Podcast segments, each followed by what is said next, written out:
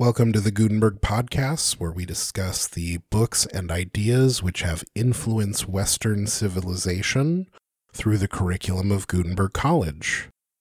My guest today is Naomi Rinehold once again. Naomi, tell us a story. Several hundred years ago, in Paris, there were two neighbors a Frenchman named Jeannot and a Jew named Abraham. Now, Jeannot was extremely honest and upright ran a flourishing textile business, and he was a good Christian. Abraham, also honest and full of integrity, was fabulously wealthy. Not sure what he did, the story doesn't say. The two of them often would have conversations, and Jeannot became more and more agitated about the fact that Abraham, being a Jew and not belonging to the true Christian faith, was not looking forward to a good end. Abraham found Jeannot's agitation somewhat amusing. Jeannot set out to convince Abraham that he needed to convert to Christianity, specifically Catholicism, and he had many, shall we say, homespun arguments. He was not, for all his success in business, the brightest of men. And Abraham found his arguments highly entertaining and would listen to them and because of Jeannot's uprightness and honesty, he respected him despite his perhaps lack of intellect. Now, one of the arguments that Jeannot made was that Christianity was clearly growing by leaps and bounds. It was prospering, it was getting bigger and better all the time, and this was demonstrating that it was sound and holy. While Abraham's faith was on the wane, manifestly declining and coming to nothing surely before too long. Now, how seriously Abraham took these arguments is, well, I'm not entirely sure he took them at all seriously. However, as entertained as he was by Jeannot's arguments, he would listen, and he finally tells him, You know, Jeannot, I'll tell you what. You would like me to become a Christian, and I am prepared to convert, but I need some demonstrable proof that this is the right faith. So, what I'm going to do is I'm going to take a trip to Rome and I'm going to see how the Pope and the cardinals and all the leaders of the church live. And if that's all good and wonderful, then I think I'll become a Christian. And Jeannot says, Oh, no, no, no, no, no, no. You don't need to do that because Jeannot, well, perhaps not the smartest man, is not a fool. He knows what goes on in Rome. He realizes that there's a lot of corruption and a lot of things that would not make a Jew who is honest and full of integrity want to convert and become a co religionist with those people. But Abraham was not dissuaded, and so as you know, well, what could he do? Abraham went to Rome, and sure enough, he found it was full of corruption, debauchery, you name it. If it was bad, it was there. He was actually somewhat agog at how bad it was. He came home, and uh, Jeannot was pretty sure that he was not going to convert. But, you know, they're neighbors. Jeannot likes him. He goes over and he's like, So, how was your trip? Well, he said, I don't know that I've ever seen such a huge collection of rapacious money grubbers. And he spared Jeannot a lot of the details, but he gave him the gist that he was not impressed. But he said, and he said, and I'm going to quote straight from the text As far as I can judge, it seems to me that your pontiff, and all the others too, are doing their level best to reduce the Christian religion to naught and drive it from the face of the earth, whereas they are the very people who should be its foundation and support. But since it is evident to me that all their attempts are unavailing, and that your religion continues to grow in popularity, and become more splendid and illustrious, I can only conclude that being more holy and genuine religion than any of the others, it deservedly has the Holy Ghost as its foundation and support, and he carries on. Basically, he goes to Rome, he sees how horrible it is, he comes home and says, Man, if Christianity is growing despite those people, it must be the true faith, and he converts. The end. Happily ever after. So, Naomi, that's an interesting story. It's almost a joke. It is. Where does that come from? That comes from a 14th century Italian work by Giovanni Boccaccio it's called The Decameron. It's one of the first great vernacular works of either the late Middle Ages or the early Renaissance, depending who you talk to. I tend to think of it as a bridge between the two. This is a work written in the language spoken by the people of the region, as opposed to Latin, which was the language most things were written in at that time or up until that time. The particular vernacular that Boccaccio was writing in was the Florentine or Tuscan dialect of Italian. So uh, today we're going to be talking about Boccaccio's Decameron, but we thought we should start with a story so that folks get a little bit of the flavor of the kinds of stories, or at least one of the kinds of stories, that's in this work. Naomi, why don't you set us up with a little bit of that context? As you were saying, perhaps it's a bridge between the medieval and the Renaissance. Tell us a little about those eras. We've spent some time discussing some of the things involved with the Middle Ages, but paint the picture for us of what's going on in the world as Boccaccio is writing his work. Boccaccio starts writing in the middle of a great plague, a pandemic, if you will. The bubonic plague, the Black Death, is sweeping through Europe. It's already wiped out provinces of China. It's come along the Silk Road carried by rats. It's getting on ships and infecting whole cities. It's kind of a mess. And this plague is one of the things that transitions from the Middle Ages to the Renaissance precisely because it so depleted the population that the social and economic structure of the Middle Ages, feudalism, was no longer tenable. So, all the people who were working on the land and who were tied to the land, there weren't enough to actually do the job anymore. That's one thing. And also, there were a lot of opportunities in cities that had been vacated by the death of their previous owners. And so the plague leads to a lot of mobility of the people who can still, you know, walk. As we've discussed before on the podcast, well, maybe we haven't discussed, but as I've discussed with other folks on this podcast before, after the fall of Rome, there's this rush to find somebody who can protect you. And the trade off with somebody protecting you is that you're working their land and growing crops for them and then everybody in the area who are dependent on those same lands. Hmm. And so part of what happens is there's sudden demand for people to work everywhere, Yeah. which means that you no longer just have to serve whoever your local lord was. You could go somewhere else and find possibly better opportunities than the generation before you had had. Yeah, and add to the mix that the nobility was not spared the plague. So it may be that you made it through okay, but the people who are in charge of you are gone. And now you have to figure out what to do with yourself. Yeah.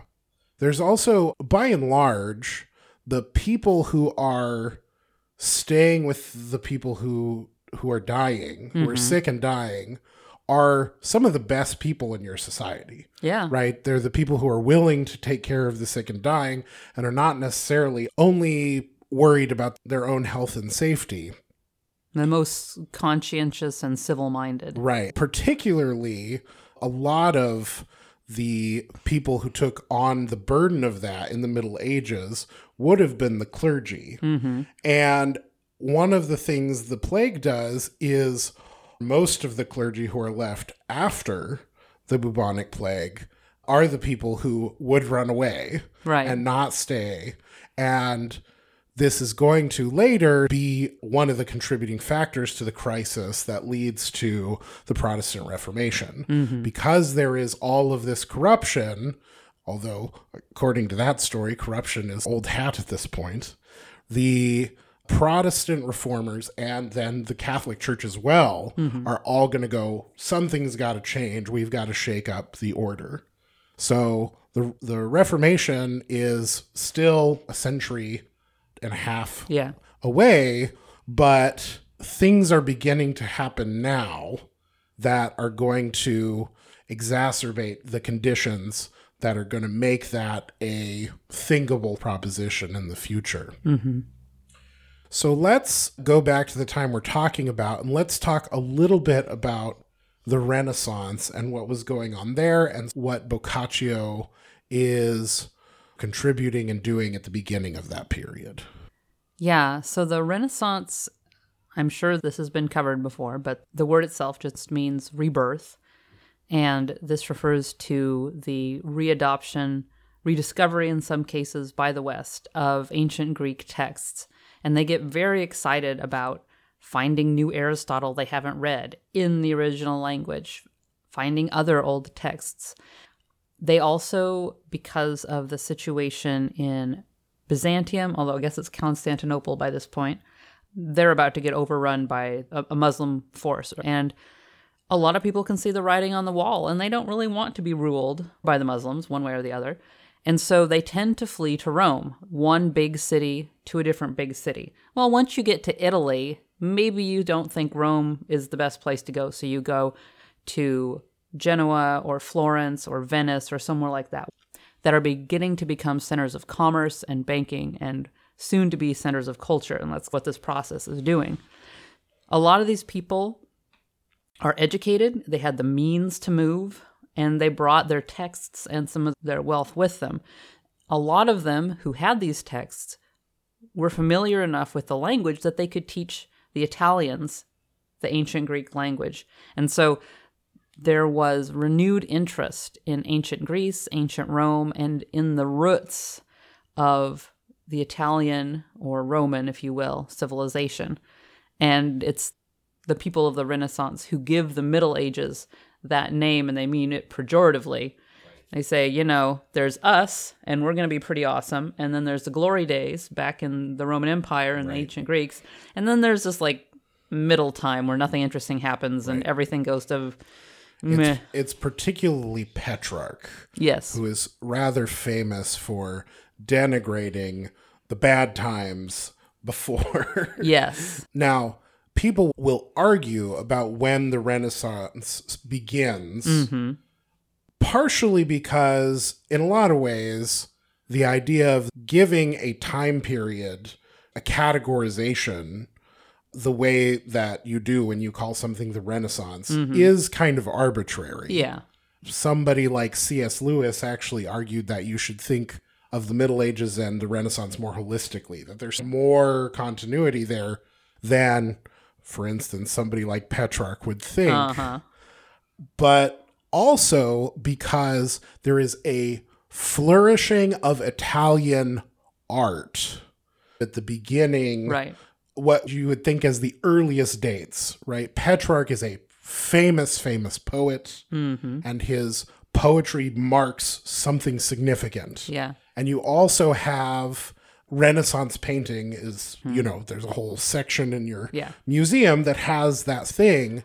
And that comes in just after Boccaccio. So right. Boccaccio was good friends with Petrarch. Sure. And was a great admirer of his, I guess you could say, predecessor in certain ways, Dante. Yeah. Who the three of them were the first three big writers in the vernacular in Italy. And they set the tone for a lot of the things we see in the Renaissance. Right.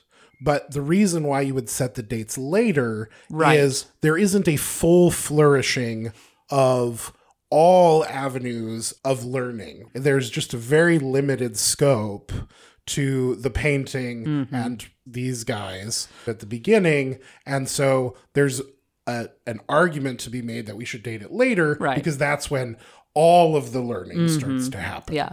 And so that's kind of why the Renaissance is sometimes variable in when it starts or not, because in some ways you get a couple of things started. Mm-hmm and are you going to date it from the earliest things that are starting or are you going to date it from the big bulk yeah you know you could almost talk about it in terms of conception and birth right yeah. you have some really early stuff a lot of development but it doesn't become obvious what you've got until this actual birth of the movement which makes sense and since it's right. a rebirth right it is it is significant how much petrarch talks up mm-hmm. how much the birth is happening during his time yeah and a lot of there are a lot of scholars who kind of go petrarch is overemphasizing how important he is mm-hmm. as important as he is there's going to be so many more developments right. later that he's just hyperbolic Yeah. when he's announcing how awesome he is. Yeah. Yeah, he kind of is thinking of himself as the pinnacle of a movement when he's almost still a progenitor. Right, right, right. All right, so let's talk more about Boccaccio. You mentioned that he's a fan of Dante's. He is. He loved the Divine Comedy. In fact, he's the one who coined the term Divine Comedy. Dante just called it the comedy, Il Commedia. And Boccaccio looked at it and he's like, this is really amazing. Also, it's about God. This is the Divine Comedy. Uh-huh. And somebody picked up on that later after Boccaccio had written the Decameron, and their comment was, well, Dante had the Divine Comedy and Boccaccio had the Human Comedy. They're like equal co-reigning comedies in Italian literature, but hmm. one is about the divine and the other one is about the human. That's interesting. You know, Petrarch, you might have had a high school class where they would talk about Petrarchan sonnets. Oh yes. right? He's left an indelible mark on poetry. And Dante is, depending on how you want to categorize things, one of the final epicists, right? He writes an epic poem in the style of Virgil and Homer. Mhm. And he even puts them in it. Right. And he even puts them in it. He even says they let him join their club. Uh huh. But it seems like Boccaccio is doing something a little bit different. Yeah. How is his contribution distinct from these other two folks that we've been mm-hmm. talking about? For Boccaccio, it's much more of a tone. If Dante wrote a comedy in the sense of all's well that ends well kind of comedy, where it means it had a happy ending and everyone learned their lesson and all that good stuff. Boccaccio's comedy, I'll just call it that, he doesn't call it that, I don't think, is much more in line with our idea of a comedy. It's full of cleverness and tricks and Right. people getting one up on each other Right. and poking at authority and poking at people who just deserve to be poked at. Yeah. Not necessarily specific people, although that does show up, but types. Right. Yes. In the story that you explained there, right, you have poking fun at the uh, religious authorities, not even necessarily of the day. There is a long period of time where you can look at the Catholic Church and talk about its corruption. Mm-hmm. So he might not even have this specific administration in mind. Right. It's like talking about politicians in general Yeah. right? You might not have a specific one in mind. You just, oh yeah, like politicians or lawyers, right? Like mm-hmm. they have, there's this thing that we're making fun of. Well, and you add to that another complication, which is another difference between Boccaccio's form, what he's doing here, and the other people we've talked about, which is his use of a framing device. Uh-huh. So the story I told was told by a character in the story that the narrator is telling, and the narrator might be Boccaccio and it might not be Boccaccio. Yeah. So we have several levels of distance or uh-huh. what's the word? Separation between the author Boccaccio and this story. Uh-huh. Did he write the story? Yeah, he wrote the story. Did he come up with a hundred original stories? That's how many stories are in the Decameron. He did not. Many of these stories are his adaptation of common stories that were just around. Some are his, Right. most are probably him putting his own spin on things. Right. So, in some ways, this gives him more space to be irreverent, Sure. more space to be critical. Yeah. But even that probably would not have been enough to keep him out of trouble if it weren't for the fact that we're hitting the end of the Middle Ages and that whole system of authority is on its way, if not out, then certainly to perhaps a more humble place. Yeah. Let's back up a little bit and let's talk about this framing device in a little more detail. So, the bubonic plague. Right. That's part of the framing device. It is. Can you fill that out for us? Yeah. So the characters in his story are also in Florence during the plague. And he is writing the story, his de- framing device around this story of the people who are going to tell the stories. his framing device around that is that he was unlucky in love. And he wants to tell some stories, especially to some young women who might also have been unlucky in love. And because it's not as socially acceptable for them to be demonstrative about their feelings, they've had to squelch that. And this will just give them an out. This is his little story at the beginning. So he's going to tell them these this great story he knows, and it will be not edifying in the sense of teachy teachy, but it'll be good for them and they should enjoy it as well. What is the story? Ah, well, you guys all know how bad the plague is. And then he spends about 10 pages describing how bad the plague is, and it's pretty bad. And this part makes it sound like the people he's going to tell the story about, there's seven young women and three young men, are actual people that he ran across. Like he says he heard about this from somebody. So it makes it sound like they're living in the same city at the same time together, when, as far as we know, mm, all these people are characters that he made up. They're fictitious. Right. So this is a very complicated framing device. So I want to Yes. just be crystal clear. The plague is happening. Boccaccio starts writing the book and he's claiming. So I was talking to some ladies and I started telling them this story. The story is about 10 young people, seven women, three guys, who want to escape from the plague. And I believe they leave the city, right? They go to Yes. somebody's estate. So seven, the women are in mm-hmm. church, and they're commiserating. It was on a Tuesday.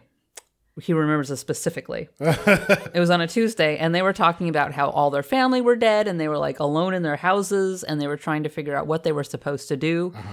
And one of them got the bright idea, and I believe her name is Pampinea.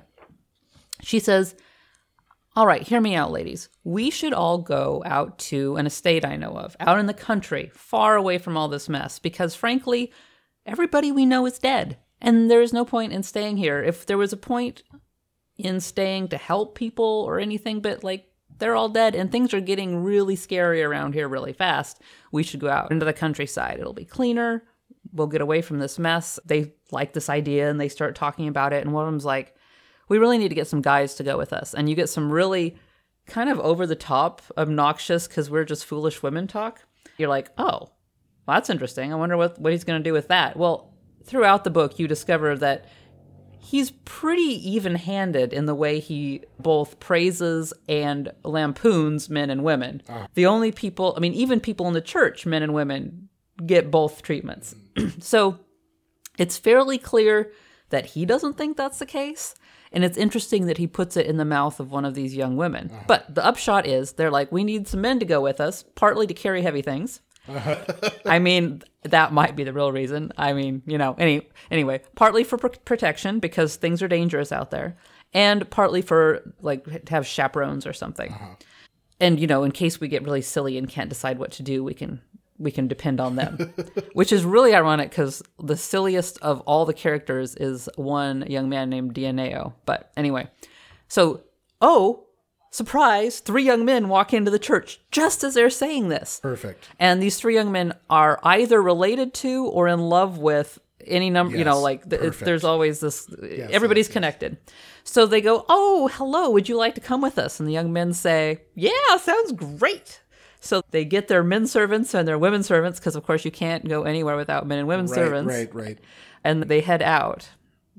And it's a little interesting because in his description of the plague, which, as I said before, takes up something like 10 pages, he actually, that is to say, Boccaccio, actually has some rather unkind things to say about people who leave the city.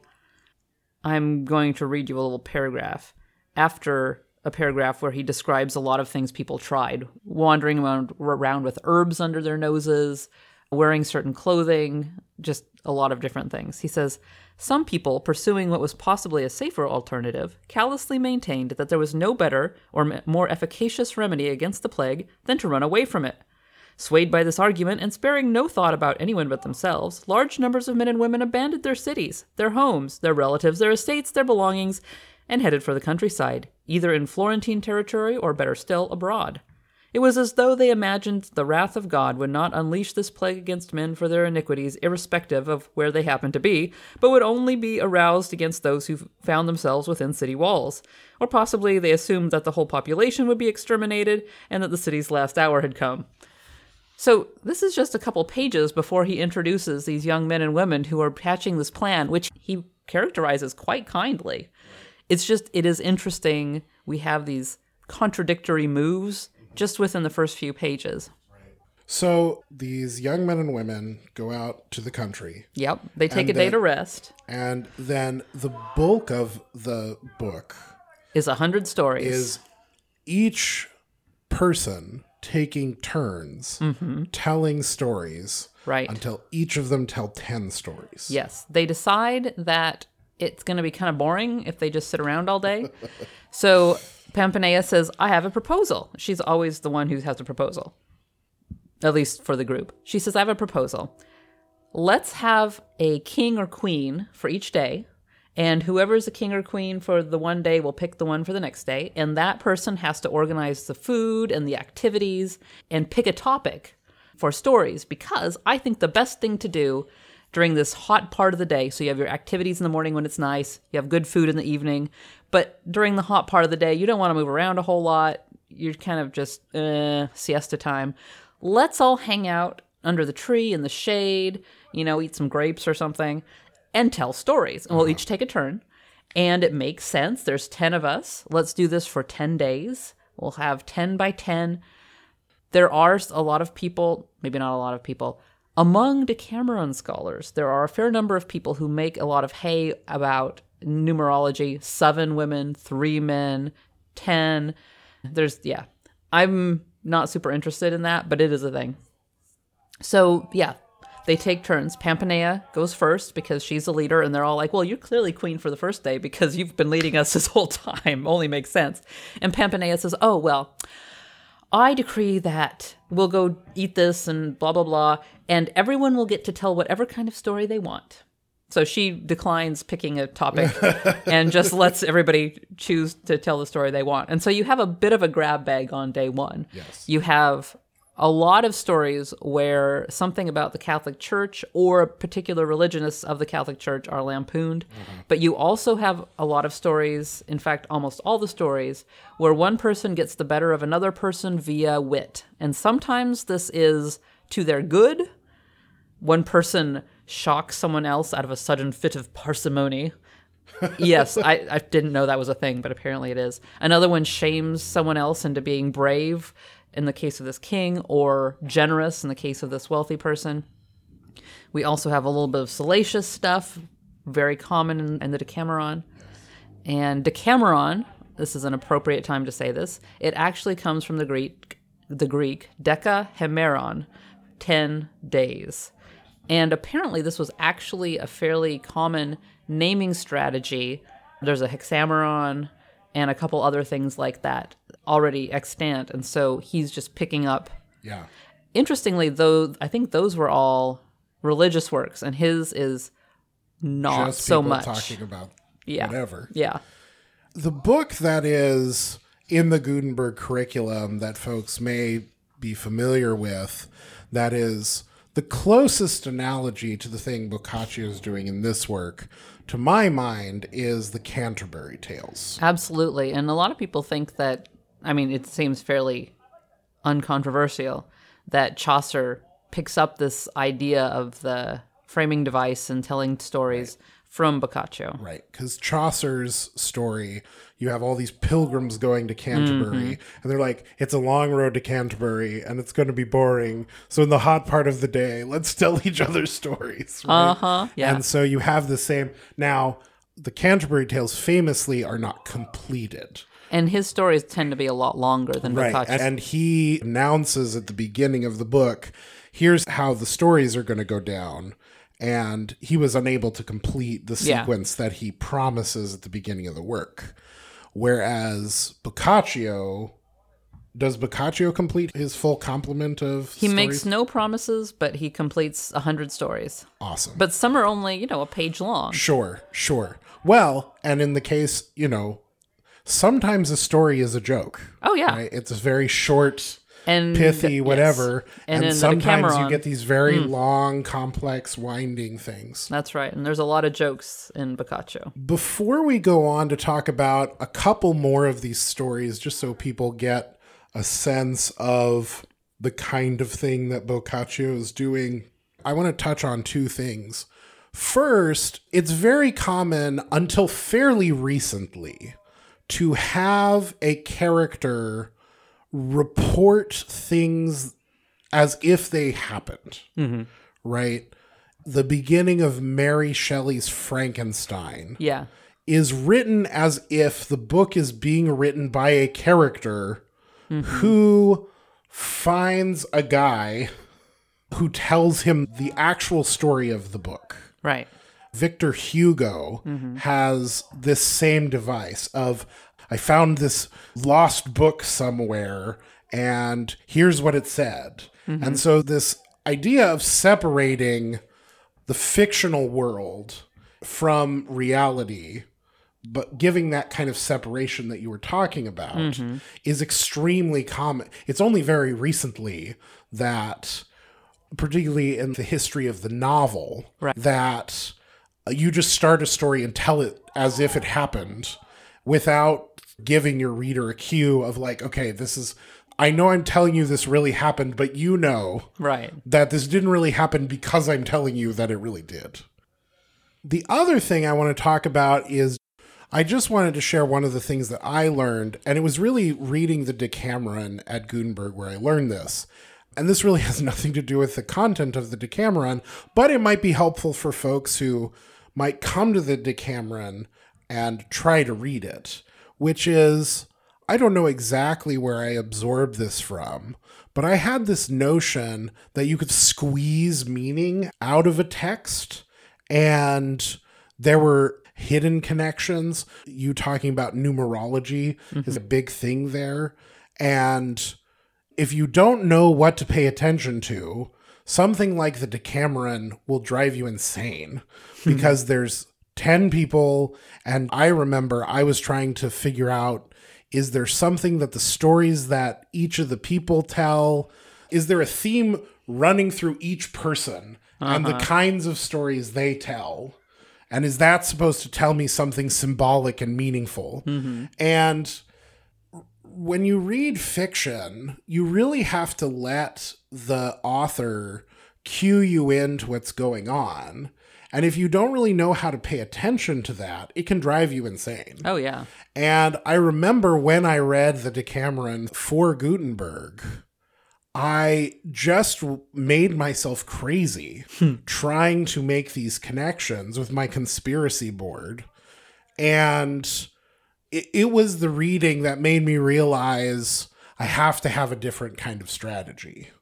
Now, it may be the case that there is something to the numerology. You know, there may be like really complicated patterns going on in this book, but in order to really get a feel for that, you would have to be really familiar with the kind of books that were happening around Boccaccio, right? You need some kind of sense of how how patterns and things like that were used within the time to give legitimacy to the idea of, oh yeah, I should totally be focused on any kind of numerological ideas. Yeah, and it's unlikely that anything very esoteric or complicated would have been what he was up to because he was writing partly for his own amusement, but mostly for the somewhat edifying but mostly entertainment of just common people. Right. So he wouldn't be going in for anything terribly obscure or convoluted Right.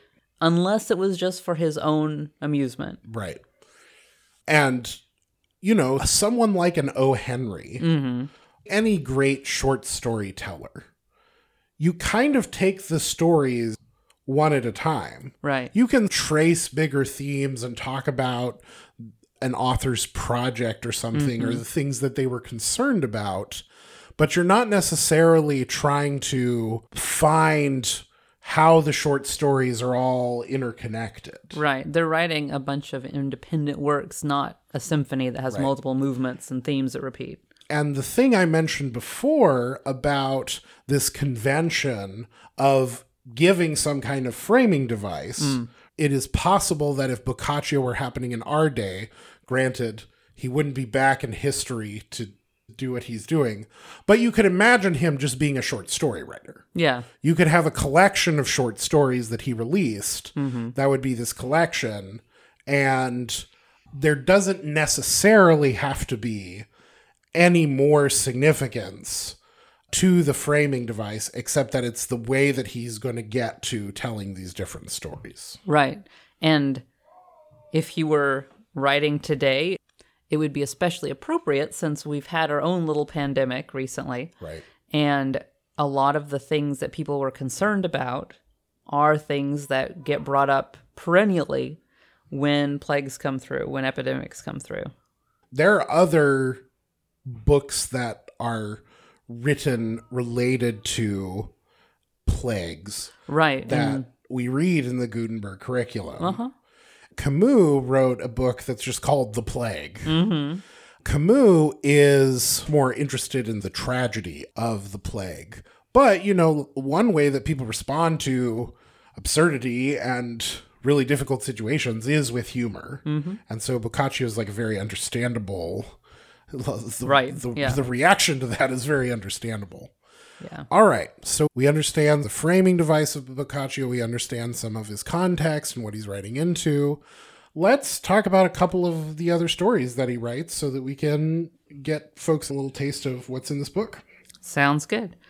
So, the very first story on the first day is the story of a man who became a saint, Saint Chapeletto. But he didn't start out life as Saint Chapeletto. He started out as Ser Ceparello, or Ceparello rather. It's Italian, and I'm not very good with Italian, so Ser Ceparello. So Ser Ceparello is the quintessential bad person. he is so bad. He is one of these people, you know, would take candy from a baby multiple times, the same baby, just to watch it cry. Uh-huh. Would, uh-huh. you know, cuss or yell at people, not because he was angry, but just for the sake of doing it Right. Who, if given an opportunity to make more money honestly or less money dishonestly, would do the dishonest thing on principle. Uh-huh. So, just very, very bad man. And he lived his whole life this way. He was perhaps the most wicked man on record, according to the, the narrator, of course.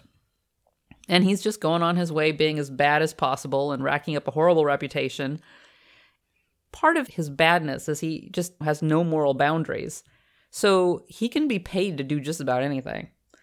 So somebody who knows this about him wants to send him to this other city to collect a debt and does and gives him carte blanche to do what he wants. Well, he gets over there and he becomes horribly ill. He's staying in the house of these brothers who know his real reputation.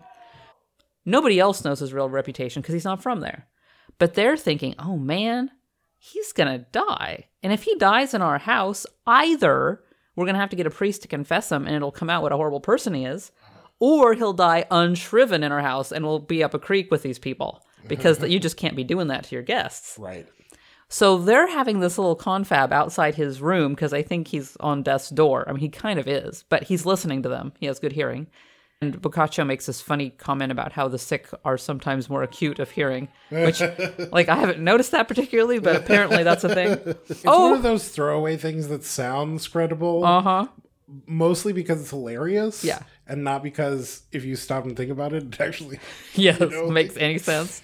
Yeah, so Ser Ceparello, he hears them talking and he calls out to them, "Oh no, no, no, you won't you won't be in any trouble. I know I'm dying. Send for a priest. I'll take care of everything." and they don't really have a lot of faith in his ability to take care of everything, but they it's one of these things that no matter what they pick, it's a catch-22 situation for them. There's no good way out. This offers them a sliver of hope. So they call for the priest. Now, luck of the draw, or divine providence, or, you know, the narrator is bringing us the fact that the priest that they summon is a little elderly and perhaps the most pious priest in the entire region. One of these people who is pure as the driven snow, as they say, and also a little bit naive. Uh-huh. Like he thinks the best of everyone Right. He really believes that goodness is so beautiful and wonderful that how could anyone not love it? Right. Right? And these poor, sad people who, you know, they fall short and they need to confess. We all understand this. Yes. So he comes to Ser Chaparello's bedside and says, Oh, I understand you're ready to give your final confession. And Ser Chaparello's, Oh, yes. Oh, I'm such a terrible sinner. I've done such horrible things. And, and the priest, of course, is getting concerned and is gearing up to hear something truly heinous. And Ser Chaparello's like, Yes. And he, he does about 20 of these. It's like, Yes, I you see i i do i do go to confession i go very often. Every day almost but i haven't gone in so long because i've been ill. It's been four days since my last confession. And it just sets the tone. There's this one part where he's he's built up on this and the priest keeps trying to reassure him oh that's that's fine. Like uh-huh. really you this is not actually a, a failing. You're holding yourself to too high a standard. I'm sure god understands. And Ser Chaparello just gets more and more agitated and finally, of course, acting the whole time, but finally comes to the point and he just weeps and he can't talk. And the priest is trying to comfort him. And what is it? What is it? Oh, there's something I just can't say. It's too terrible. And the priest is like, Are we finally going to get something here? And Ser Chaparello's like, When I was a child, Oh, I cursed my mother because I was ungrateful.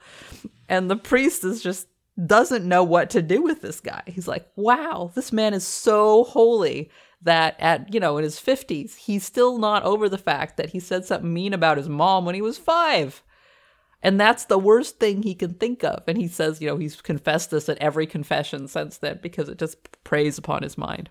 And of course, this entire time, the audience, we all know, everyone in the house except the priest knows that Ser Chaparello is lying through his teeth, just huge confabulations. But the priest is immensely impressed by the holiness of this good man, gives him absolution. Ser Chaparello dies, and the priest goes out and gives an impassioned and inspired sermon on the life of Ser Chaparello, who at this time, like his name gets morphed into Chapaletto, which is chapel, right? So Ser Chapaletto.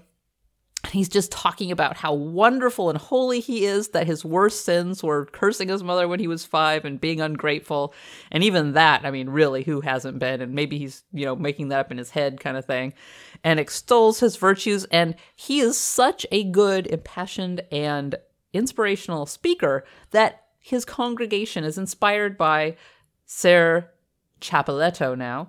Ser Chapaletto and his life and some miracles happen that get attributed to Ser Chapaletto, and he becomes Saint Chapaletto. And so Saint Chapaletto, I mean, that's where the story ends. Like, and and there's this little comment that the narrator, that one of these characters makes about how, you know, the guy was really horrible, but it just goes to show that we can be really messed up in who we saint and how we see things. God doesn't actually need the saints to listen, He hears us just fine. And when we misdirect our treaties to a saint who actually is not in the presence of God, God hears it anyway. it's interesting because, in some ways, it's a little bit of a, a different kind of dig at Catholic theology. No, it absolutely is because in that first story, the assumption is oh, he's going to go and he's going to see how corrupt everybody is. Mm-hmm. But then you have this extremely naive priest who is so undiscerning that he saints somebody who doesn't deserve it. Mm-hmm. And so if you're too holy, that's bad. Uh-huh. But if you're just kind of normal corrupt, but you work for Mm-hmm. the, the institution of the church, that's bad too. Mm-hmm. So both of those work on that level of being jokes about different aspects of mm-hmm. the clergy. Now, obviously, the two stories that we've talked about are pointed and are perhaps talking about types that are extreme versions of churchmen, Yeah. right? Does Boccaccio have any stories where things are more in the middle? Do you have clergy who are admirable but not horribly but not naive. gullible. Yeah, you do have some, but I think all of them end up in stories where the church is not the butt of the joke. right. They're the straight man, right? In the story where it's actually about love or lust or just human relationships Yeah. or about political power. You'll sometimes have them play the straight man there too. Okay. So Boccaccio isn't necessarily only concerned with lampooning the church. Oh no. It's clear that at points the church needs to be lampooned. Yes. But other things need to be lampooned as well. Oh, yeah. He really does take a great deal of pleasure in showing how foolish people can be mm-hmm. in any situation Right. by having someone who's a little bit clever bring to light their foolishness, either by taking advantage of them or by saying something clever to make them have to change their ways, Right. something like that. Yeah. So we've now heard two stories, and we don't have much time for many more stories. But do you have another story that's a little bit of a contrast with these other two? Yeah. So here's one that I'll just synopsize very quickly. There's a Marchioness who is famous for just being amazing. A Marchioness. I it's some title nobility. Okay. I so don't really know what the like a- equivalent is. like Like a a, mar- marquis. like a but, the it's- female and Italian version. I think that's about right. Yeah. okay. So she's famous for being awesome, basically. Okay. Very beautiful, very wise, very clever, all the good things. And she has a husband who is away on business fairly often. Well, part of her being awesome is that she's also faithful. So she is able to rebuff, of all people, the King of France, who has become ridiculously enamored of her, not actually having met her. He like detours his army to go visit her. And she hears he's coming and she has to be a good hostess. So what she does is she serves this really ornate dinner, but every single dish has chicken in it, specifically hens. And he's flirting with her and she's ignoring him. And he finally has to ask about the chickens. And she makes this comment about, oh, well, in this part of the world, you can dress chickens up any way you want, but they're still just a chicken underneath. And this was meant to be, you've got this picture of me in your head where I'm all that in a bag of chips, but women are women and you should just get your act together. And he's horribly ashamed. Pax doesn't even stay the night, thanks her for dinner, and leaves. Uh-huh. And she manages just with a little fancy cooking Right. and a little snarky remark right. that on the face of it isn't even snarky Yeah. to send him off with with his he's saved face, right? Right. She didn't Yes, actively this is- call him on it. This is actually an interesting thing in medieval stories in particular that come up it's, is people uh, obliging etiquette hmm while not letting somebody who's of a higher station have what they want. That's right. Yeah. You know, how do you tell a king or queen no. or even a lord or a lady, hmm but who you're at the mercy of, no, Mhm. without explicitly saying no, because that would be untoward. Yeah. And so, yes, having having somebody clever, and it's interesting in this story. There's clearly someone is in the wrong, Right. But the king isn't a villain. No. When he realizes what she's saying, Mm-hmm. he goes, "Excuse me," Yeah. right? I've been a bit of an idiot. I should Right. go now. And so the story doesn't have to have that kind of hmm just this this institution or this type of person is wrong. Yeah. There's another story about a hoarder, but a man who's so tight fisted. He's hugely wealthy, but he never spends money on anything. Can't stand to do it. And he has a visitor, and he's showing off for the visitor. He has some respect for the visitor. And it's more, there's more to it than this, but basically, there's a blank wall, and the visitor, they're talking about putting a fresco there.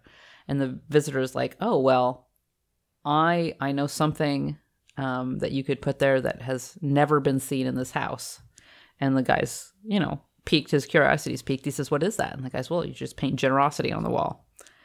And the guy is, is touched to the quick, and the way the story ends is he reforms and is generous. And you have another one where a woman makes a comment to this king who wasn't taking his responsibilities seriously out of cowardice.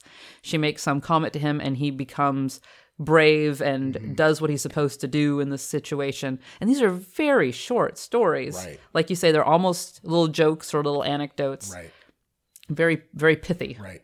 one of the reasons short stories work is because you have to have a turn. Yeah. You have to have a little thing that changes the dynamic that puts a button on the story. Mm-hmm. Yeah. And so having these stories about somebody pointing out to somebody else that they've Mm-hmm. made mistakes, right, like allows for the sort of Yeah. Some of the stories fall a little flat, frankly. sure. And I tend to think that this is intentional because this is just a bunch of young people out in the countryside uh-huh. telling stories. And there's this one girl who consistently tells kind of, you get to the end of the story and you're like, what? or you go, wow, that was so obvious. It almost hurt me. Right. Like there was one where there's a guy who's super tight fist, or no, he's super generous and is very hospitable. And the character number two shows up and he doesn't want to be hospitable to him because he just doesn't like his face or something. Uh-huh. And so he sits around there and doesn't eat anything for three days and is waiting for something to happen. And so the guy, the the host comes out and the guest tells him a story that is basically him just telling what happened, except he changes the names and the setting. Uh-huh. And the guy is like, "Oh no, I need to be generous to you," and it's it's it's kind of embarrassing. Yeah, like this is just yeah. kind of a ham-fisted. Yeah. But the thing is, the same girl tells most of the kind of falling flat ham-fisted stories. Yeah, so you get this feeling, and I mentioned Dioneo earlier. He calls shotgun, but he's like, I want to tell the last story every day because I want to end on lightheartedness and I'm funny. And everyone was like, yeah, let's do that because everybody knows that regardless of what the topic is, he's going to make it into a colossal joke. And he's a good storyteller. Also, he tends to mo- tell the most ribald stories Right. or ribald or however you say it. Anyway, his the most PG, if you will. Yes. Yes. He's the most libertine of all of them. And he likes to tell stories that are edgy and transgressive. Right.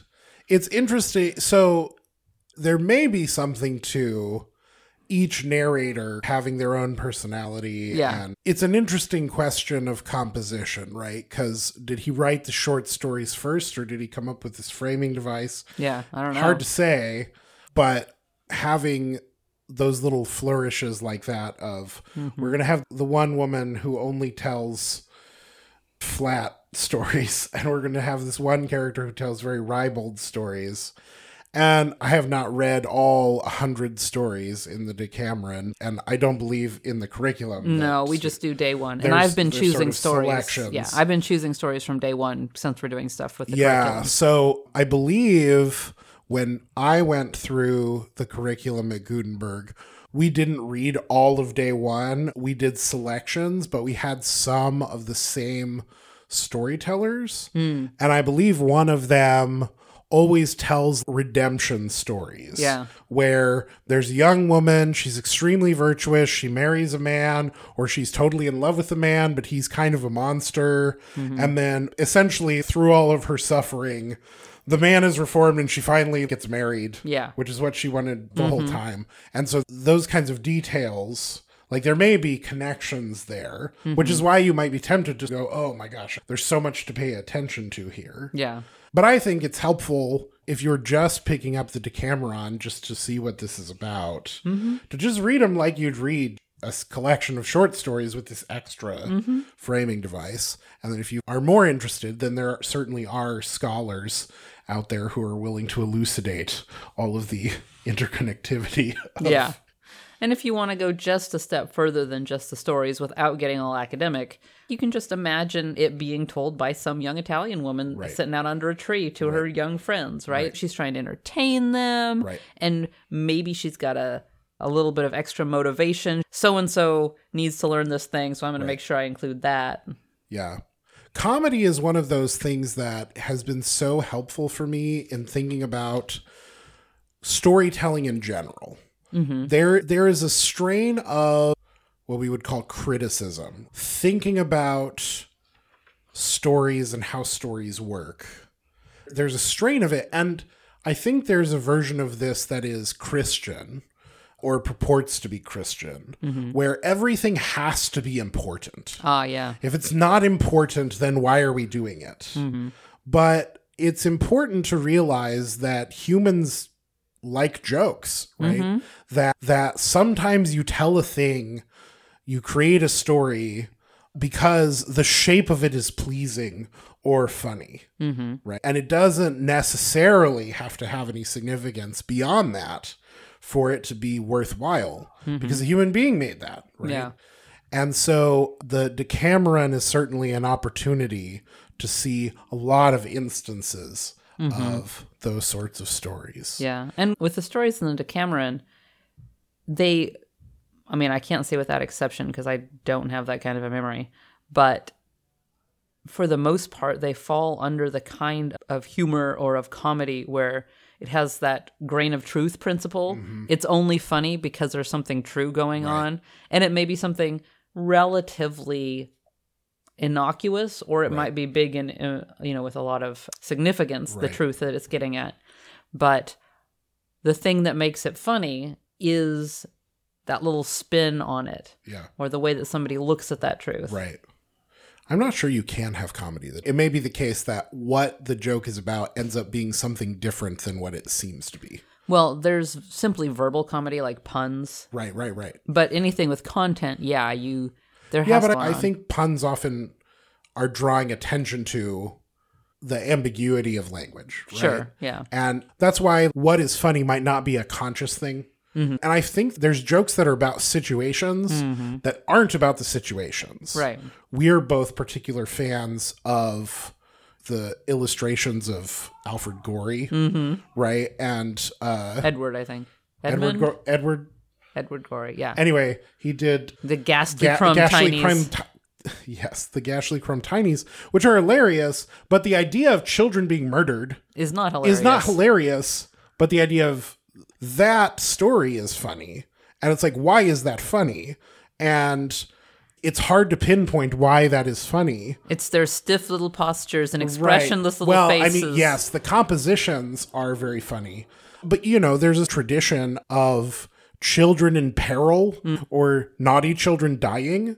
What you are laughing at when you laugh at that is not. I like children suffering, Right, no. and it's hard to pinpoint what exactly it is. Mm-hmm. But there is something that that is latching on to that's true. I think. Yeah. That- I think anyway. it falls into that the absurd, the ways in which the absurd is funny. If you haven't looked at Edward Gorey's illustrations, you should just look at it because you will understand better what we're talking about. right. If you really want to be delighted and horrified at the same time, look up Cautionary Tales for, for Children by Hilaire Belloc and illustrated by Edward Gorey.